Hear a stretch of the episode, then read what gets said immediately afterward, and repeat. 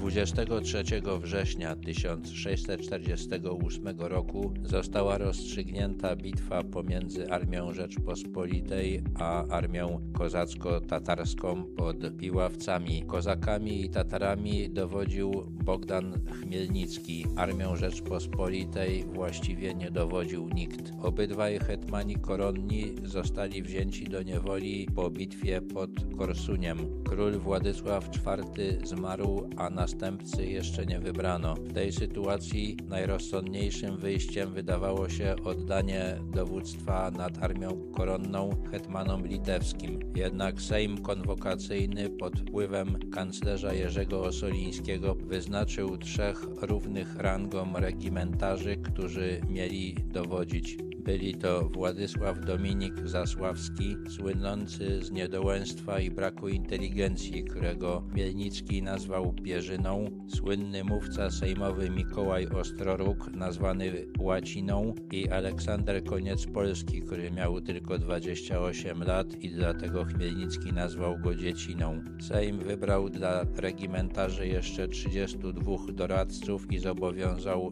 by podejmując decyzje wzięli pod uwagę ich zdanie, także w sumie armia miała 35 dowódców. W tej sytuacji trudno było nawet ustalić, gdzie należy wyznaczyć miejsce koncentracji wojsk i założyć obóz. Walki pod Piławcami rozpoczęły się 20 września. Po polskiej stronie panował zupełny chaos. Poszczególne oddziały działały na własną rękę. Niektóre biły się odważnie i odnosiły sukcesy, inne odmawiały w ogóle udziału w walce. Wojska Rzeczpospolitej liczyły około 30 tysięcy ludzi i miały prawdopodobnie przewagę liczebną. 23 regimentarze podjęli decyzję o wycofaniu się. Podczas nocnego odwrotu w wojsku rozeszła się plotka, że dowódcy uciekli i wybuchła panika. Wszyscy się rozbiegli. Klęska pod Piławcami jest jedną z najbardziej haniebnych w dziejach oręża polskiego.